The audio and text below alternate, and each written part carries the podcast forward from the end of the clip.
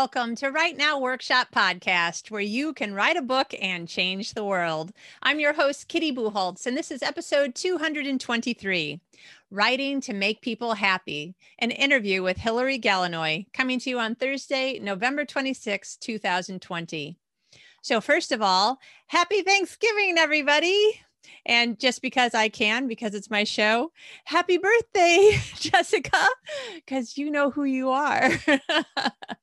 and happy writing. There's so many people, hundreds of thousands of people around the world still working on their national novel writing projects, their NaNoWriMo books. So if that is you, keep going. You still have a few more days. Take some time off, maybe the whole day, maybe a few hours. Enjoy whatever you are eating. I'm in Sweden, so there we're not celebrating Thanksgiving and we can't be with anybody right now anyway. So um, I don't know what I will be eating. It will probably be something my husband makes because I am a terrible cook, known far and wide around the world. Friends in Australia, New Zealand, Michigan, California, Arizona will all attest that you do not want me cooking for you. Baking, however, I will make you happy and fat. so I will do some baking. I think I might want to make an apple pie, just sort of in honor of big American, uh, really overeating holidays. So if you are um, eating something delicious and and Oh, just tell me about it. I love food. There's food in all of my books. I love food. Uh, and I would much rather hear about your delicious food that's not going to go to my hips. So just go to maybe yours. Get some exercise. Need some of that. Anyway, so many things going on, and I'm super excited to bring you Hilary Galanoy today. Um, she is one of my favorite people in the world these last few weeks because she is one of the two writers with her friend and writing partner Liz Hackett, who wrote Love Guaranteed, that just came out in September on Netflix. I was enjoying it very much, many times. I, I like to say that I was just rewatching it for research because Hilary would be on the show, but honestly, it just makes me happy. And that is why we have named the show, this episode, Writing to Make People Happy, because that's what Hilary and Liz do too. They just want to write things that make people smile and feel good. And that is a really, really good thing. It, it, no matter what kind of genre that you're writing, or if you're writing nonfiction or screenplays or plays or church skits, I, I don't care if you are trying to scare people or um, make them wonder who did it or uh, tell them a story about people falling in love. Like your words change people. And sometimes the most important and happiest thing that we can do is just entertain people when they need to be taken away from their daily life. And sometimes daily life is, I had a really long day and my computer like had all these glitches and I couldn't get my work done and now I'm behind. And sometimes daily like life is um, people are sick and we can't go anywhere and we can't have Thanksgiving dinner together. So, if you are not sure what you're going to do to cheer yourself up today on Thanksgiving Day in the United States or just Thursday is what we call it all all around the rest of the world, I say go watch Love Guaranteed or Falling Inn Love. those movies on Netflix make me happy. And that is one of the great things that we can do as writers. Honestly, I'm also reading a Patricia Bradley book right now because she's going to be a guest on the show in a few months. Um, so I get to read an arc. Yay.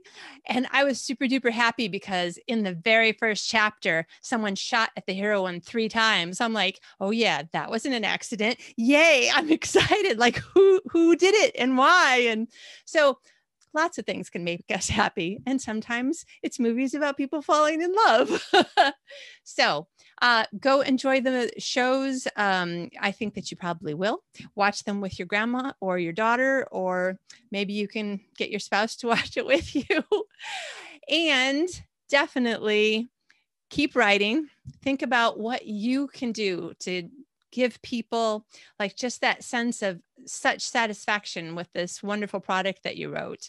And um, yeah, it's a good thing. I don't want anybody to let you convince yourself or for you to let someone else convince you that there is anything about your writing that isn't worthwhile, that it isn't worth your time to do, because it is maybe we haven't figured out what exactly it is that you're writing is so worthwhile to do. I mean, you might be new, in which case you just need to keep writing. but right now, we are going to talk to Hillary about romantic comedies and writing with a partner and just writing things that make people happy. So, if you are in the United States or if you're an American abroad, a very, very happy Thanksgiving to you. Wherever you are, if you have Netflix, I challenge you to go make yourself just feel happy with some feel good movies. And here we are to talk to Hillary. Today's guest is Hillary Galanoy. Hillary and her writing partner, Elizabeth Hackett, work in both film and television. As a team, they have sold original material and performed rewrites on projects at numerous production companies, studios, and cable channels, including Universal, Fox, Paramount, and Freeform. Their produced works include the hit Netflix romantic comedies Love Guaranteed, which streamed this past September and stars Rachael Leigh Cook, Damon Wayans Jr., and Heather Graham, and Falling Inn Love, starring Christina Milian and Adam Demos. Other movies include Hallmark Channel's My Best Friend's Bouquet and Fur Crazy, the musical Rags for Nickelodeon, and Geek Charming for the Disney Channel. Hillary and Liz wrote on Netflix's award winning children's program, Project MC Squared, for the length of the series, moving up from story editors to co producers. Next up is another yet to be titled romantic comedy for Netflix. In Hillary's spare time, she loves yoga, her dogs, her husband, and wine, not necessarily in that order. Welcome, Hillary. Hi, thank you for having me today. I'm so glad to have you here. Yeah, I'm, I'm excited to be here. So thank you. This is great. Uh, you and I have a mutual friend. And I have to tell you, I might have already mentioned it, but it was so much fun. And I mentioned it for the audience's benefit as a way to reconnect with friends that you can't actually get together with right now. So my friend Jill and I were like, "Oh, we have to see Love Guaranteed," and she's like, "My friend Hillary wrote it," and I'm like, mm. "Well, then we really have to see it." So we tried to figure out a time when it was either because it would have to be either my morning and her evening, or vice versa. I think it ended up being my evening and her morning. So she was having breakfast and I was having wine, and we had yeah. our laptops on the couch so that we could have Zoom up so that we could oh. laugh at the oh. same points. And then we went one, two, three, go. And we both pressed play on Netflix and we watched your movie together. Thank you so much. I really appreciate it. That's great. I it was it. so fun. So then every once in a while, you know, we're laughing to each other over Zoom as if we were on the couch with each other. And oh, so much fun. well, I really appreciate it. I'm I just that's kind of, that's kind of the goal that that Liz, my writing partner, and I and I go for is we just want to bring people to happiness and joy, you know. So we we just want people to to feel good watching our stuff. That's lovely. I have to say that is definitely one of the reasons why I write romantic comedies because you I just don't think that you can have too much uh, romance and Hillary um what am I trying to say um I just lost my words here. I'm like, uh, Hillary, Hill, I can't say hilarity. Hilarious. Yes. Hilarity. That's what I was trying to say. um, because I mean, at any time, but especially now, like, thank you so much for helping people to have an hour and a half of, okay, I feel a lot better now.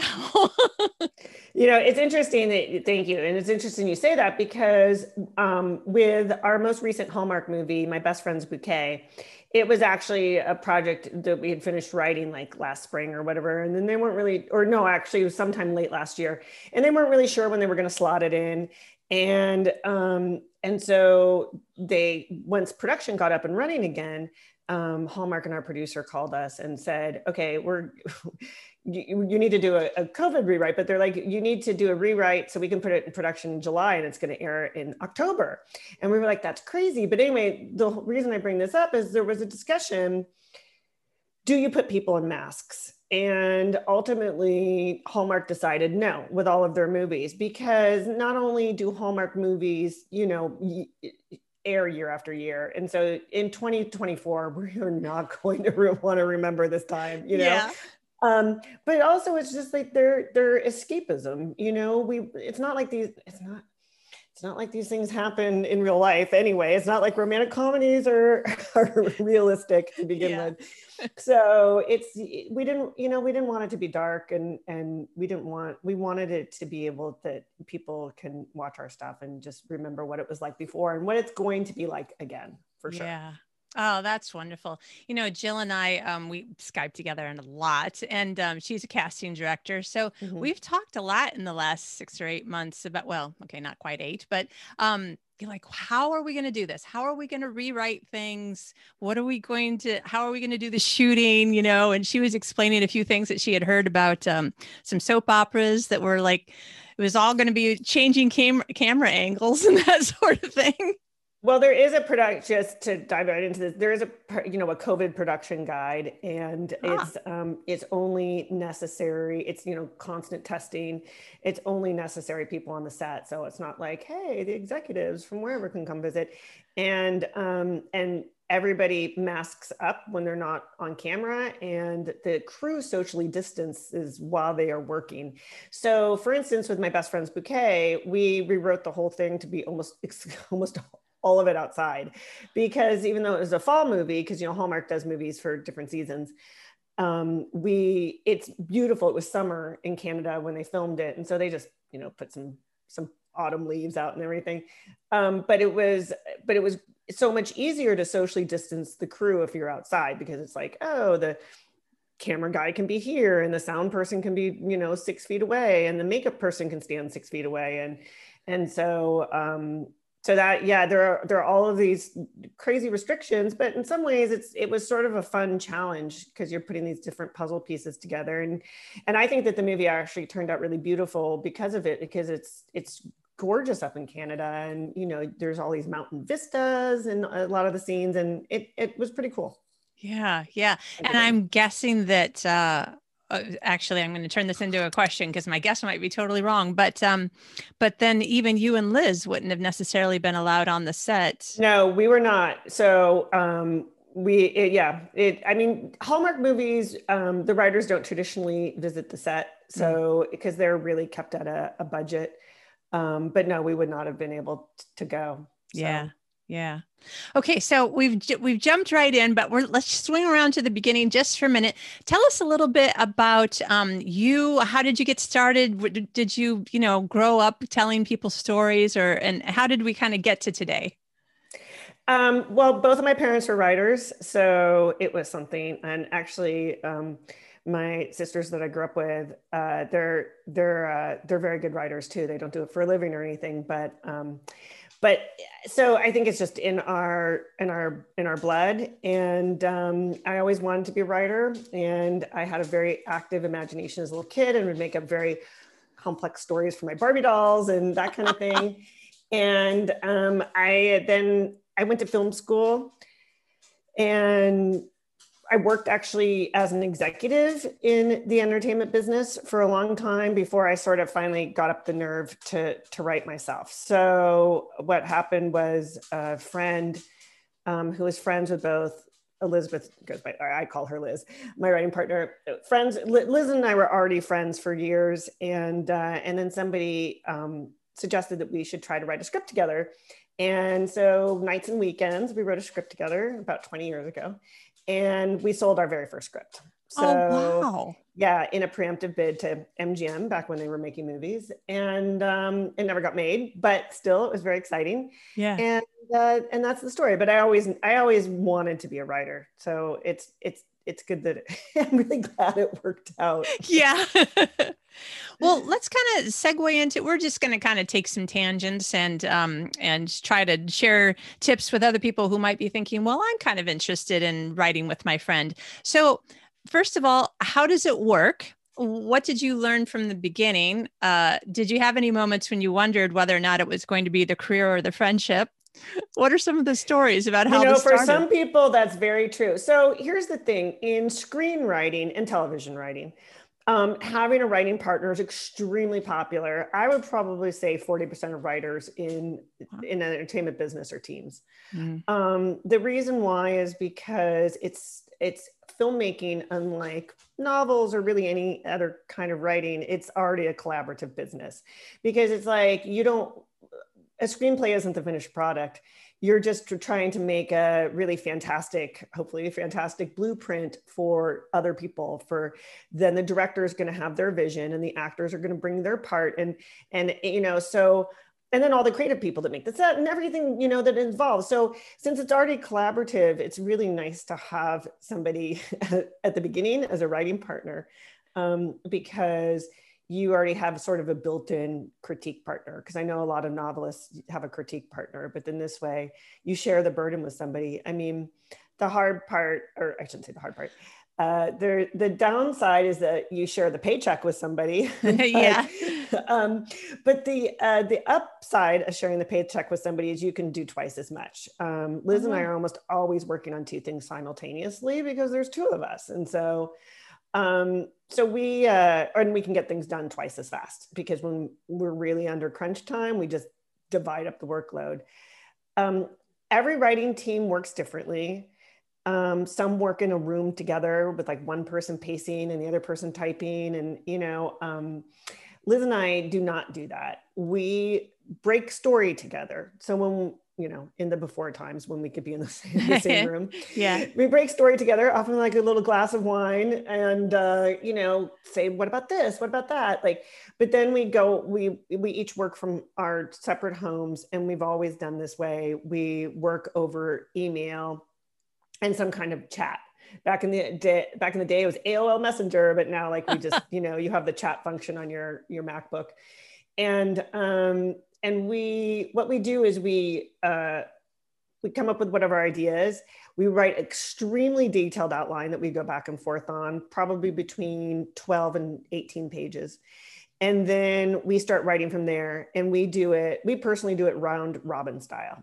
Ah. so one of us will get started. So one of us will be like okay i'll get started and writes like the first 10 or 15 pages and then it takes a few days to do that and then emails it off to the other one. And the other one rewrites that 10 or 15 pages and then writes the next 10 or 15 pages and then emails it back. And then we just go back and forth back and forth until we're finished um, which is multiple drafts but you know uh, and then when we're when we feel very close to done um, and the before times we used to get together off of a little glass of wine and put the screen the script up on um, you know when when you have a mac when you have a mac you can, and an apple tv yeah you can project it.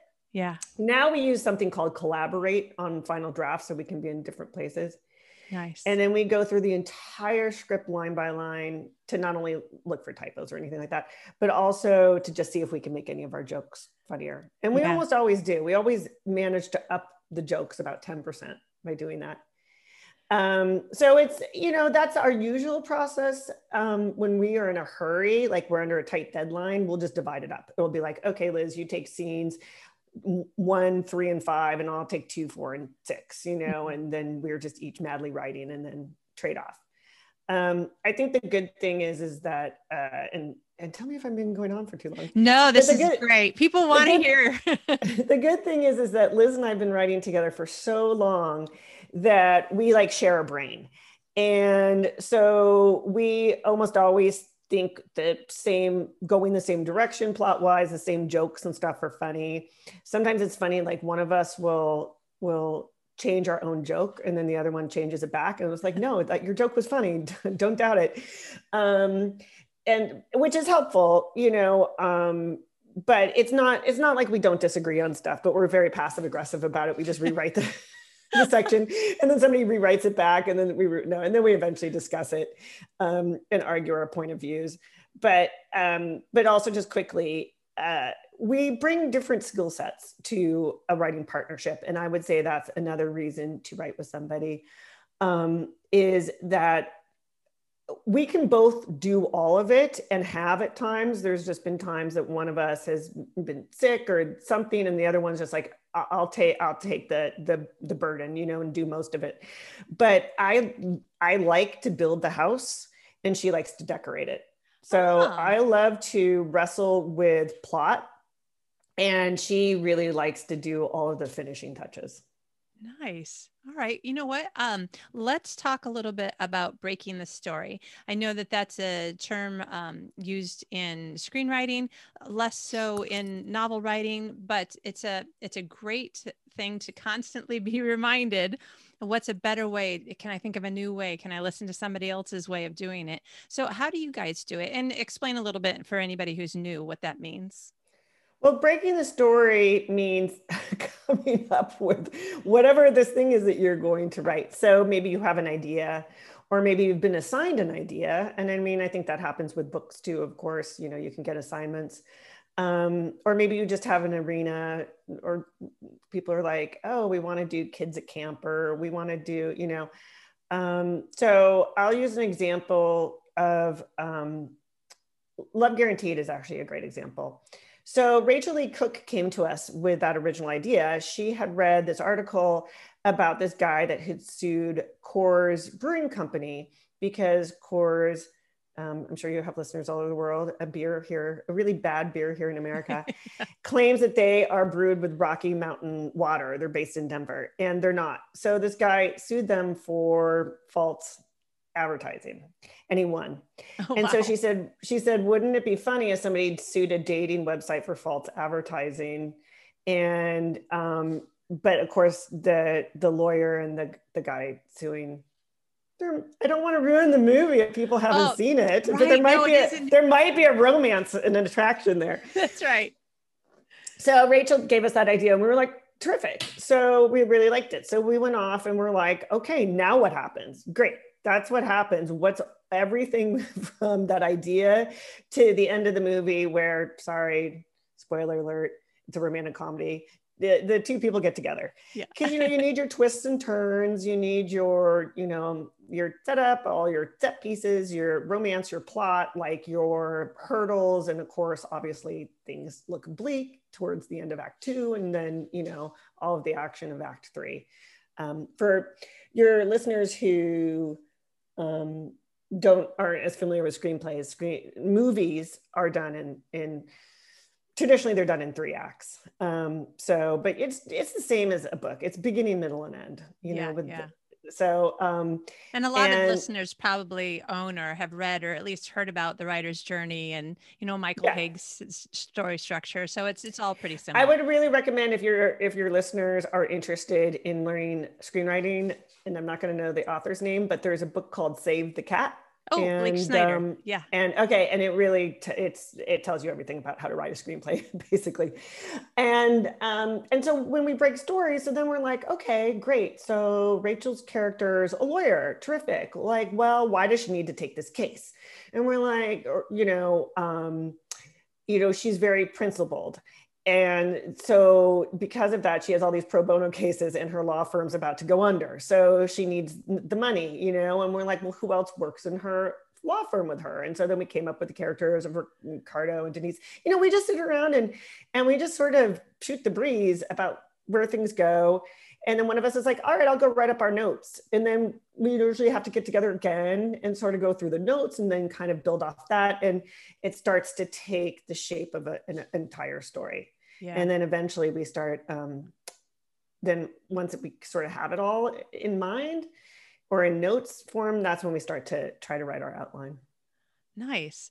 That sounds great. I have to say that um, the closest I've come to, to something that awesome uh, in novel writing is um, uh, when I lived in California, I lived close enough to go to this group that got together. And um, once a year, we'd have like a long weekend, and everybody would um, take turns sitting in a chair in the center of the room and um, say, This is kind of in general the idea that I kind of have. And then it would just be, we had to record it. It was the only way you couldn't take enough notes, you know and right. everybody like just brainstorm brainstorm brainstorm and then the writer could pick the things that they were like oh yeah that that totally you know resonates that works I mean, I think that that's a great process. I took a walk yesterday with a friend of mine who's a novelist, and she was talking about something she's working on now. And she's like, Well, maybe this happens to the teenage kid. I was like, Yeah, maybe, or this could happen. And she's like, Oh, you know, I never really thought about that. I, talking through your ideas with somebody else is is a great way to to figure out what you want and don't want and to also just get ideas that you might not have, have thought of. Yeah. But liz and i do it together not out of not out of you know i mean we do it together obviously as a team so that we you know can can write these stories. Now did you have any ideas about oh i probably am going to have a writing partner sometime and have any other ideas before liz? Because i was hoping you might be able to give us maybe just based on accounts you've heard that have not happened to you um, on times when it's like okay you know what? This this relationship isn't going to work because oh we're we're very yes. I sorry because you had sort of asked something like that before and I didn't address it. Um, we're very fortunate. Liz and I are the best of friends. We were bridesmaids in each other's weddings. Aww. I mean, our fam like close to each other's family, all of that kind of thing. Um, so not every writing team's that way. A lot of writing teams hate each other. Because i think everybody starts out probably being friends and then it doesn't always you know like any work relationship some are some are great and some are not so great. And yeah. um, we know a writing team that goes to couples counseling. They're not a couple but they have to go to couples counseling because they make a lot of money but really do not like each other. Yeah. Um so we're fortunate. I I, I definitely writing teams break up all the time. And there's also writing teams where people write things solo. Um, we don't write screenplay stuff solo. You know, we might write other things, not currently, but um, we just, we are such a good screenwriting team that we very much enjoy working together. But not every team, not every team survives and not every team enjoys working together. Um, I think that the, the secret is that you have to have well i think like any relationship who knows? It could go sour right? It's just like marriages. Two people start off thinking that they're going to stay together forever right? Um, you know life circumstances could change but i think that the one of the reasons that liz and i have persevered is because like i said we share a brain. We 99% of the time think the same things are funny or interesting and we almost like if we're approached for what's called assignments in um, in the film writing business or TV writing business, you know, we'll, we'll either the same things sound good to us. We're like, oh, that sounds so cool. Or we'll both be like, mm, not really our cup of tea. We almost always, when one of us has an idea and pitches it to the other one, the other one's like, that's super cool. We're, we're, we're just on the same page with what entertainment we like. So it very much, it very much helps that that keeps harmony in our, in our our writing team career. Yeah.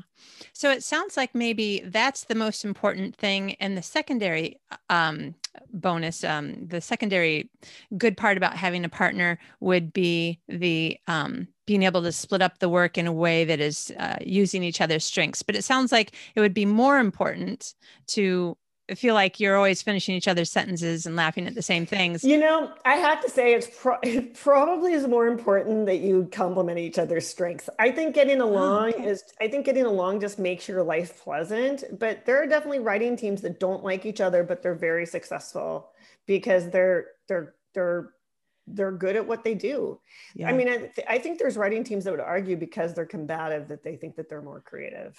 Right. Um, I just think life is too short to spend. I mean, my my relationship with Liz is one of the two most important relationships in my life. My other wow. one being my marriage. You know, yeah. here's somebody I spend, I talk to every single day of my life and here's somebody whose fortunes are completely tied to my own and vice versa. Yeah. And so therefore it's like why would you want to spend that time with somebody that you can barely tolerate? But some people are willing to do it because some people are like well the money's good or you know i'm getting the career satisfaction i want. So yeah. i'm willing to make that sacrifice. I personally i personally think life is too short. Yeah. So. All right. Well, so listeners actually now have several different directions that they can think about it. And it's just kind of going to be down to my personal preference, what I want most. I think what I would really recommend if your listeners, because people, of course, write books together too. Mm-hmm. Um, I think that I just read something that was written by two people, but um, like Nikki French's, they're a married couple, but that's a, an author that's a married couple that's uh, writes British mysteries that they write together. And um, I just think that the most important part, obviously, if you're married, that's different, but is maybe to try one project together. There you go. You know, you just start off on a temporary basis. You're just like, okay, well, why don't we write this one script together and see how it goes? And then if it's a pleasant experience, then you're like, okay, well, we could do another without being like, I commit to you for life to be your writing partner. So, yeah. Or a five book series or something. yeah, exactly. Oh, that's great. That's really brilliant. I like that. I have to admit that there has been a talk in my household about co writing for probably the last eight or 10 years. And uh, some days I think it's a great idea when we're brainstorming, we're both like, yeah, yeah, yeah. And then it gets down to like the actual uh, details and how we would do it and stuff. And then there is far less compatibility and um, emotional resonance and laughter. And I'm like, I don't know, honey. I I like the idea of writing together. I'm not sure that I'm willing to take the chance that that could be one right. of the experiences we look back on and go, oh, golly. Right. he does like helping me though. I had a plot problem uh, yesterday or the day before.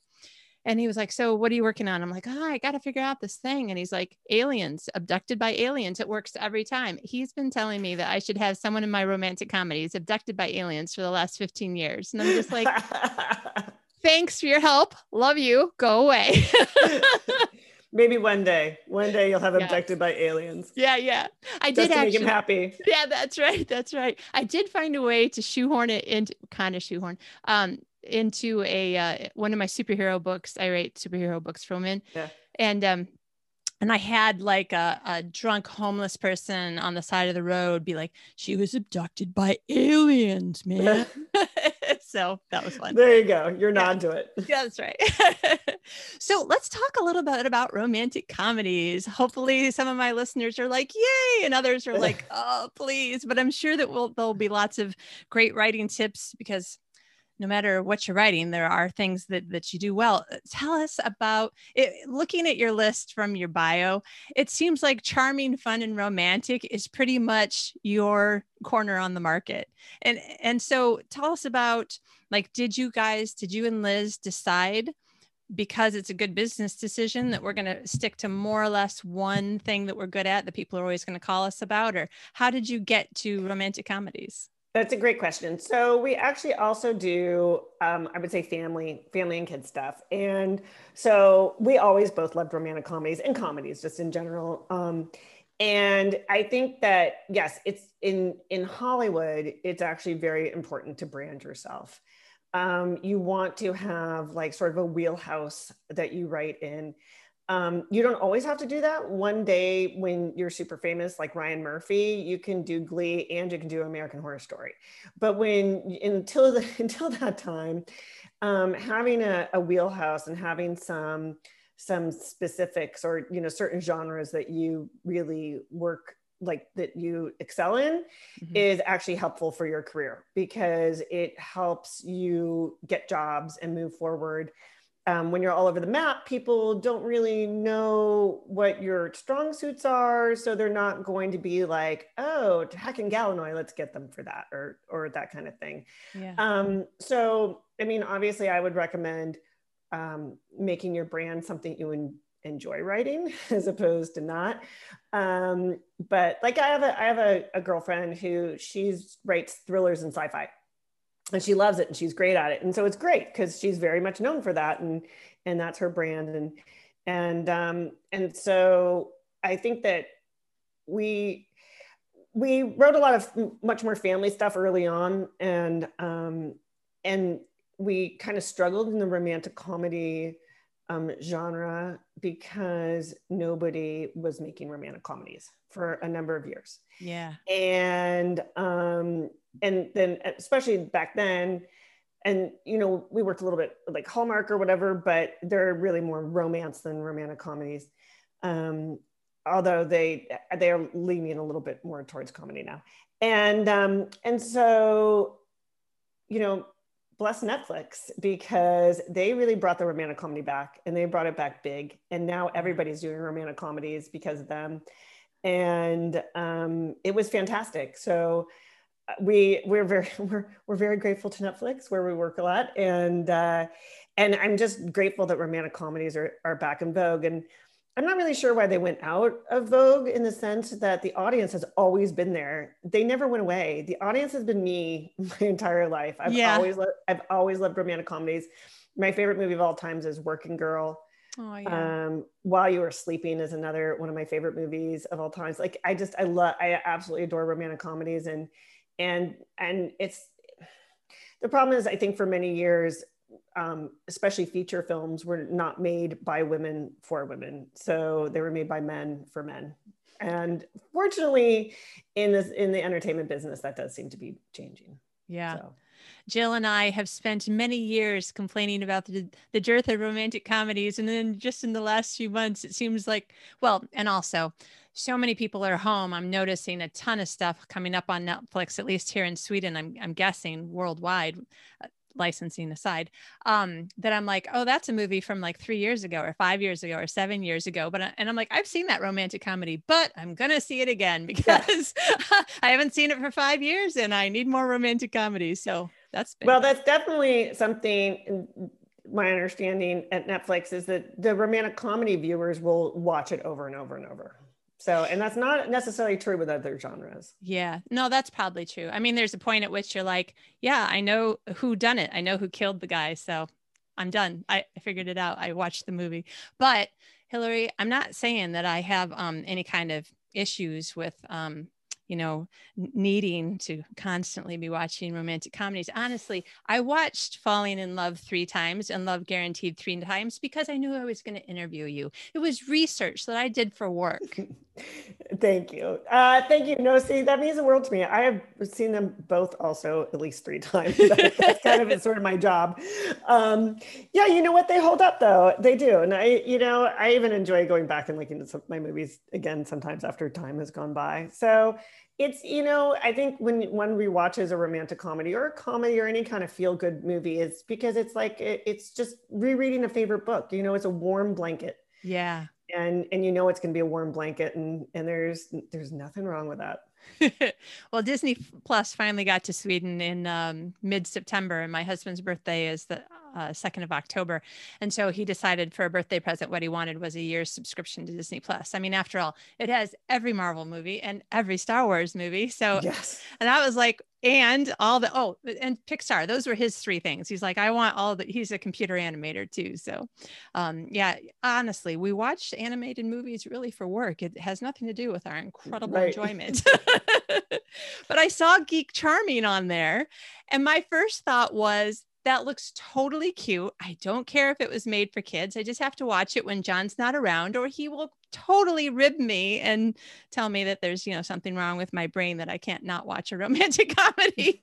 well, it's actually I would I would argue that Geek Charming is not is not sort of an insufferable kids movie. Like actually that's the first thing I only got married a few years ago and it's the first thing of mine my husband ever watched and he cried. So Oh wow, that's nice. Well, because for those who haven't seen Geek Charming, it has a it kind of has a serious subplot. It's based off a book. So, but okay. it has a, it has a serious it sort of has a serious subplot and you know and, and um, it really involves like family and and working through, you know, issues and um so I that one's still very near and dear to my heart, you know, even though it's almost 10 years old now. Oh, um, oh wow. But we still we still love it. So so yes, for your your listeners, that's on Disney Plus. you can stream it anytime. well, all right. So um, hate to put you on the spot, but are there any things since you've been doing this for a while that kind of come to mind as these are keys that you want to not forget in a family story, um, family centered story, or a romantic comedy or a romance story? So for instance uh, is there can you can you uh do you feel the difference between when you're writing for Hallmark and writing one of your original rom-coms or are there specific things that you're keeping in mind? Well, you definitely have to when you're writing you've either sold them a, you know a pitch or an idea or a script or whatever um, to a, a certain network or streaming service or whatever um, or you're or you're doing a rewrite for them like my best friend's bouquet was a rewrite um, is that each place also has their brand. And so hallmark is usually a little bit more straightforward romance. Um, they have and they have a, a, a i don't want to say it's a formula they follow but they certainly have much more of um, uh, like um, structure structure. It's not even structure. I don't want to say rules because they're not, they're not like draconian about them, yeah. but that you know, there's not. It's there. Those movies are pretty chaste. Um, you know, people don't live together before marriage in a Hallmark movie, and and you know things like that. You they're they're a lot more sweet and and simple and very wholesome. And so there's guidelines. That's the word I'm looking for. There's guidelines that you follow to keep those movies really wholesome for so that they're for everybody.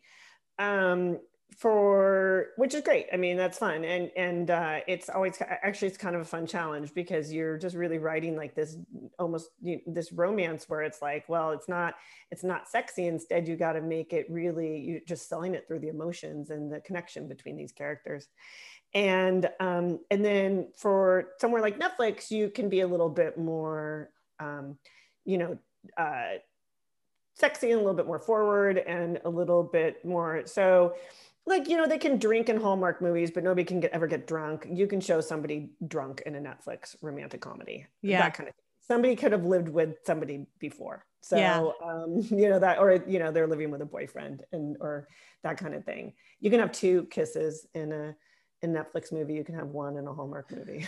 right, right. but by the way, that's just the division of Netflix we work for. There's a different romantic comedy division where people can they're they're more oh wow. they're, they're more racy and yeah. people, you know, ha- like sleep together, but off screen still. But you know, um, but the division we work for is meant to appeal to people who really just like actually the how they put it at the division we work for is is that it's they're rom- they're romantic comedies and they're smart and sophisticated, but you could also watch it with your 12 year old daughter.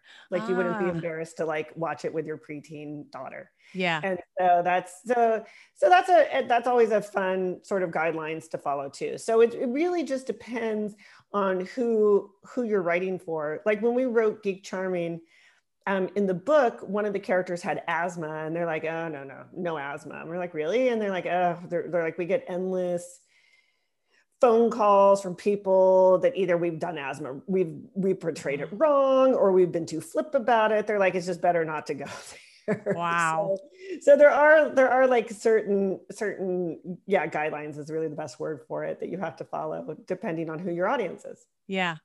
So a novelist can be listening to what you're saying and thinking to themselves, okay, precisely what subgenre am I trying to hit and what is allowed or not allowed um, in the and I use that word, like you said, as a guideline in general, is the largest audience for this particular subgenre looking for, you know, a kiss or behind the door sex or on the page sex, and then make sure that your story fits within those guidelines in order to please the most readers. Yeah.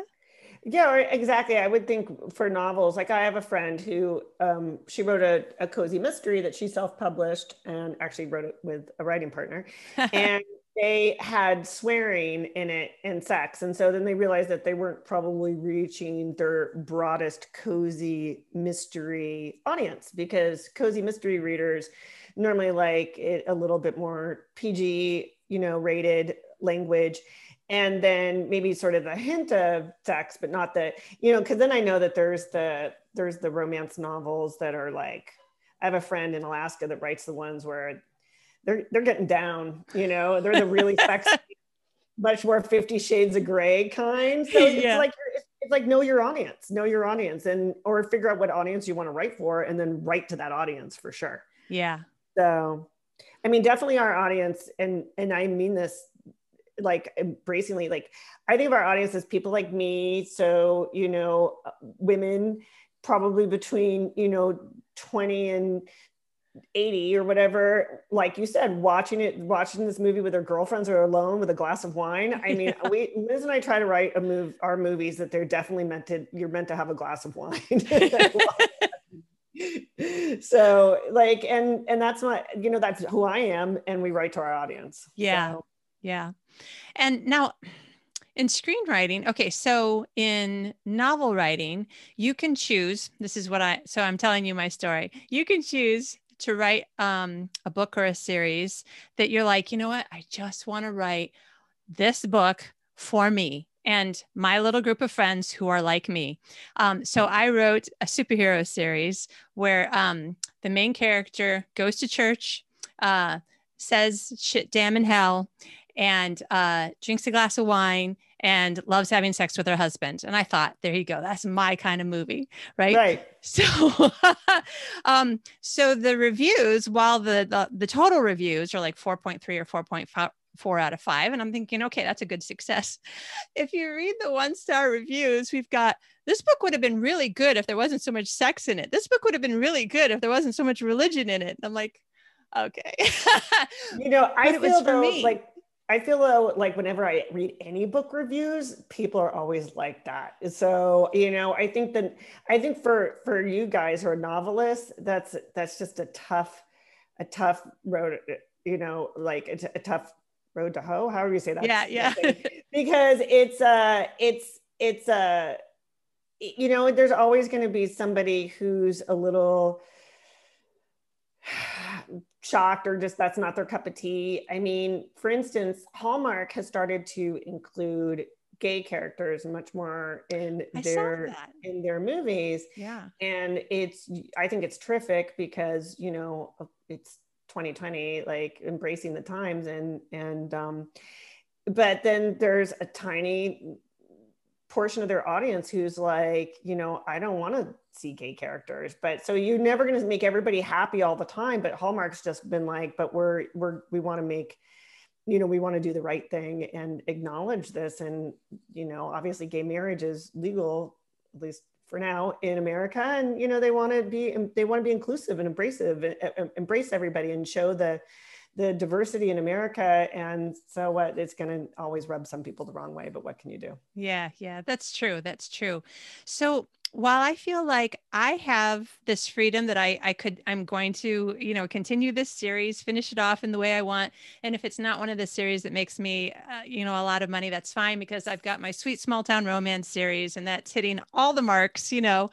But tell us, uh, as a screenwriter, where can you put this kind of um these ideas that you're like I probably am not going to sell this to Netflix or Hallmark or Paramount, but I just have this great idea. Do you do you just need to set it aside and go, well, I, I got millions of ideas? Or do you find some other way to to pour yourself into the story? You know, um, it's interesting you ask that. So ultimately we just set things aside if they're well, I actually backtrack Liz and I rarely have ideas that aren't automatically movies or TV show ideas because that's just the way our brains think at this point. Maybe that's not the way they have always thought, but they definitely do. Um, so, but uh, we we did at one point we had an idea that we kind of thought about as a TV show, and then we ultimately thought it would be a really good book, and we started to try to write it as a book, and we're just like, mm, it, it was it was too laborious for us, and so we just put a pin in it. Um, you know, like I said, we don't, we haven't at this juncture really written separate things, but Liz has, I'm like, I'll give her a plug. Liz has a huge following on, on Twitter. She's Liz Hackett on Twitter. And so she's been approached to write like a book based on her Twitter feed. And, and that's great. And that's obviously not a movie idea. And, it, and she's probably going to do that at some point, And I'm supportive of that. And I've thought about at times of, of writing like self-published kind of um, like teen mysteries because I, I love that kind of thing. Yeah. But but once again, I just our career is so busy right now that right. it's we just, you know, but I think though, to sort of answer for your listeners, Liz and I both keep um, what we call an ideas folder, and it's just a folder on our computer where we'll sometimes it's one line, sometimes it's an article in a newspaper, sometimes it's a story somebody told us, sometimes it's a book review, um, and we just keep a running list of stuff because you you just never know when the time might be right to to to work on that idea. Yeah.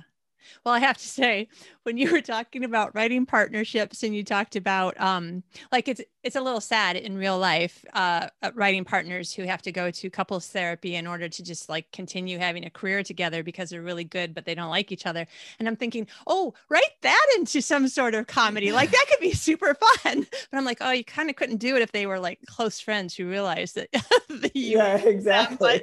But, but I was like, oh, there's there's a lot of you like potential humor and like we could end somehow in a in a good way that they became friends again or yeah, or if they were a boy and a girl we could end with a kiss and falling in love and right right oh so yeah no it's actually what's funny is that we we had a we have an idea or had one that is actually sort of Hollywood based, based on on screenwriters that uh, where everybody's like nobody wants to see TV shows about people working in Hollywood. So I hear that a lot so even on side. Yeah, yeah. Well, you know, that might change too at some point. Maybe it'll exactly page. Yeah. and then you've got your ideas folder. Yes. Yeah. Exactly. Nice. That is a folder that probably grows. And it would be one of the things um when I worked at E Entertainment, I had to create an appendix A of um every single thing to go an appendix to my contract um, of every single thing that I had started writing, had an idea about, or whatever, because the the employment contract said any ideas that you ever come up with or work with even on your own spare time 24 7 during the time that you work here and i'm like no dude you can't have my ideas you wouldn't use them anyway so i'm not going to give also them. they don't need to know what was in your brain so yeah. like i came up with a super great idea the day after i left yeah exactly so i worked with my agent and she's like just all the ideas that you've ever had and four or five that you don't have yet, just give them a title and make a list of titles. I'm like, okay, so that's the identity theft story. And that's that I had like a page written on, you know? right. Uh, yeah, I don't know. I don't know uh, of anybody in the novel writing side of things that has to deal with that. I guess it just depends on whether or not you, you know, are working for a creative employer that yeah. would, yeah have that kind of um anyway so okay I, I thought that before we uh, wrap up we should probably address what some listeners are considering the elephant in the room kitty. Why aren't you asking her? Some people are probably thinking I'll, I know I'll probably never become a screenwriter, uh, get a screenplay uh, written and sold and produced, and because those would be two different things too. Right. uh, but oh yeah, you can make a you can make a, a living for many many years without getting anything produced. So that's the the irony of uh, of the of the entertainment business. Yeah. I, I hate to ask just in case like it's a question you shouldn't ask so you don't have to answer but is that hard or do you just have to choose to be like well i'm making a living doing what i like oh it's very hard yeah. it's a spe- it's it's especially heartbreaking when something almost happens and then falls apart at the very last minute which liz and i've had happen to us a number of times oh. and it's just like it's it's it's heartbreaking but yeah. you know um if it, it it's a it's a tough business. And the number one thing i would say to people thinking about being a screenwriter is if you can imagine being anything else on the face of the earth go do that because i can't. So therefore i've stuck with it.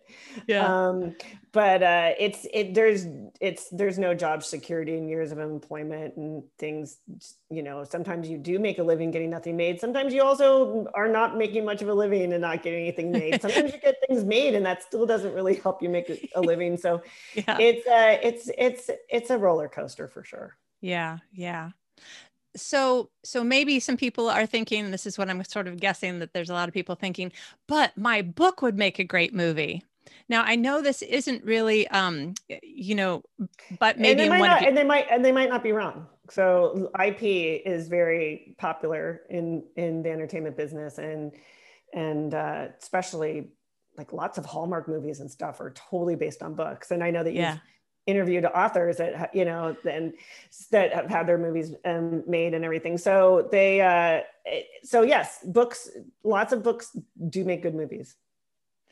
Um, so my guess is lots of people ask you questions that you're really thinking i'm not the right person to know the answer to this question but do you have thoughts for people who are thinking and can you tell me how i would go about that wow. So you know i there are people that represent books for you know for to try to chop around the you know the film and television business. Um, i would think that probably especially if you're if your um, listeners are self-published or a smaller publisher that's not a problem. The the martian was a book that yeah. was self-published and actually a friend of liz's and mine's found it on amazon or whatever wow. and and made it into what it is today the movie and a hit you know so so people shouldn't be like oh my little self-published book because those are just as legitimate in some ways even more so because everybody, you know, the next big thing that's being released from Simon and Schuster, all of the the film studios are already all over it. So right. you know, um, IP goes fast when it's big like that. So sometimes the little the the smaller books and stuff are really exciting find for a producer um, or you know an actor that wants to attach themselves or that kind of thing. I would say for your for your listeners, the best advice I could give is just any in that you have, because trying to find one of these these agents to represent your book and shop it around can really be a nightmare.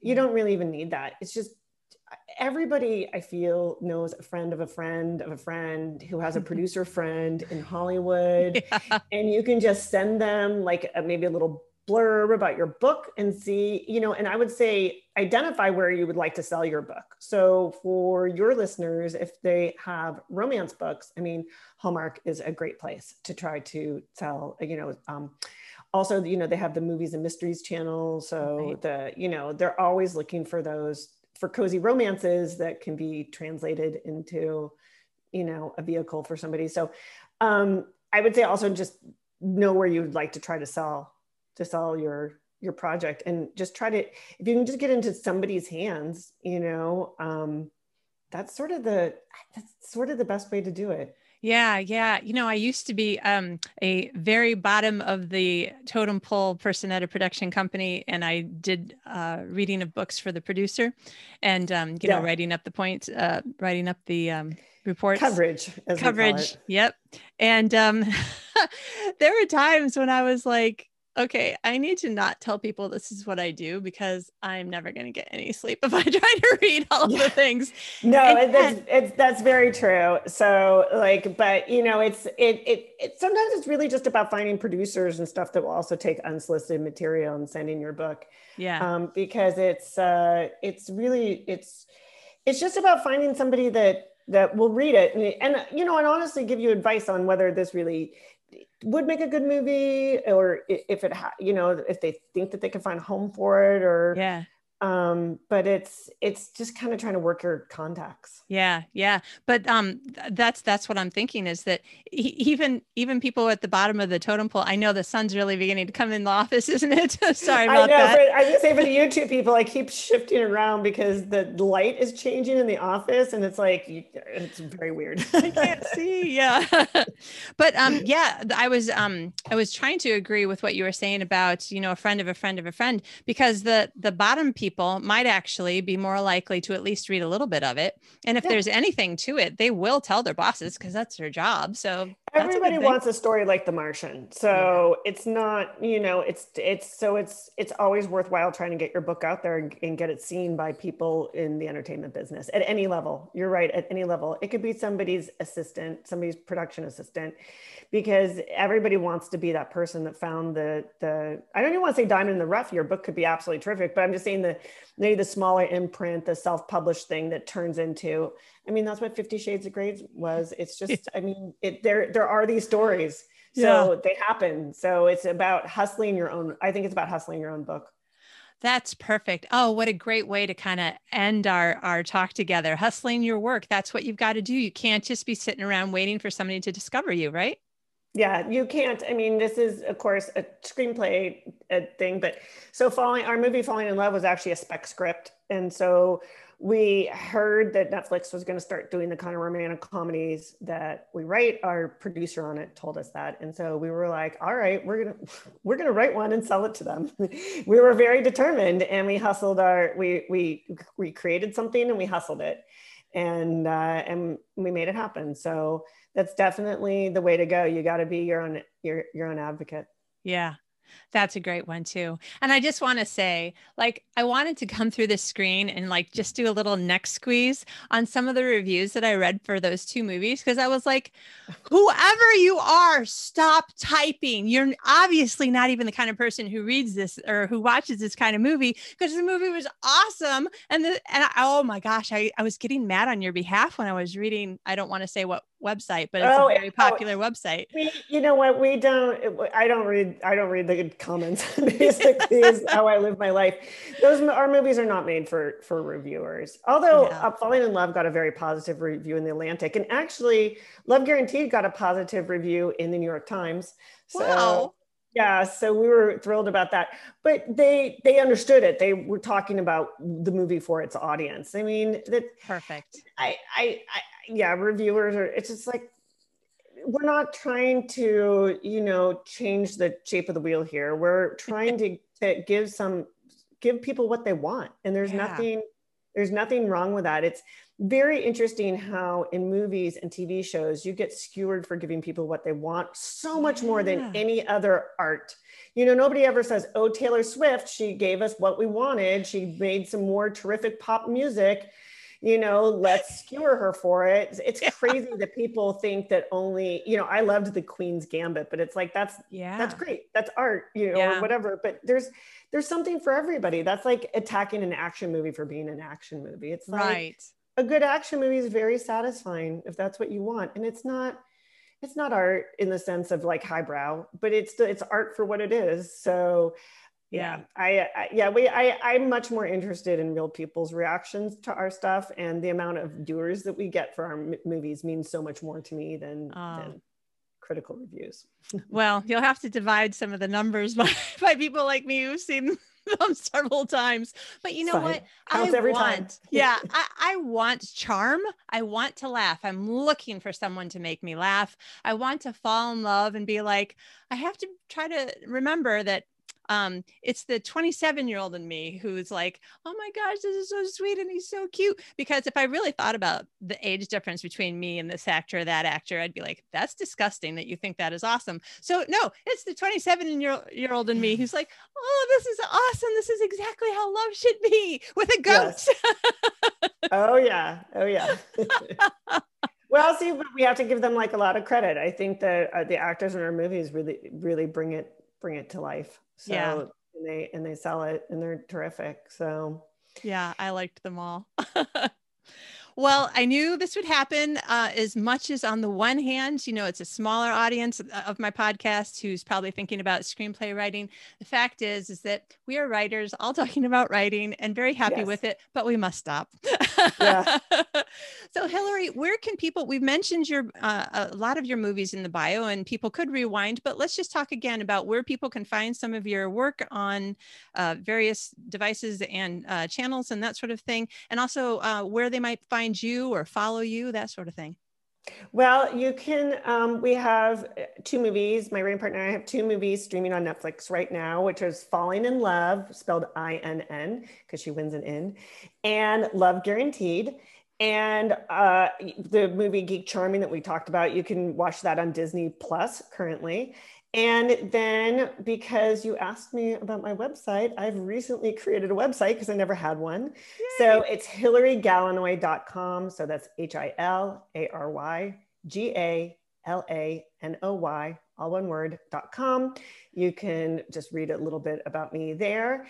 And I'm on Twitter at Drunch Menu. So not my name.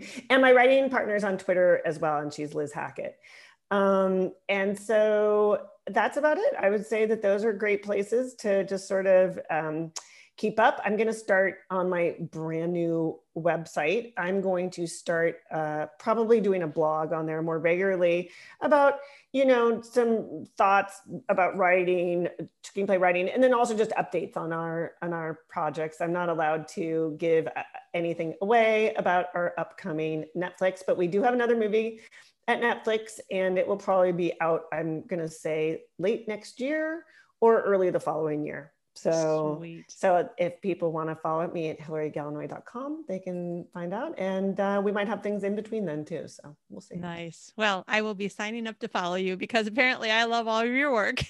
Thank you. Thank you. I re- we appreciate it very much. Oh, and tell Liz too, you know, sorry she couldn't be here, but yes, Liz could not you. be here today. She had a family commitment, but she was very excited and cannot wait to listen to the podcast. So. Awesome. Very good. Well, listen, thank you again for taking the time to be on the show and sharing with us so much information and thoughts and fun. Thank you for being somebody who promotes, like, I just want people to feel good when they're watching my work. Well, thank you so much for having me.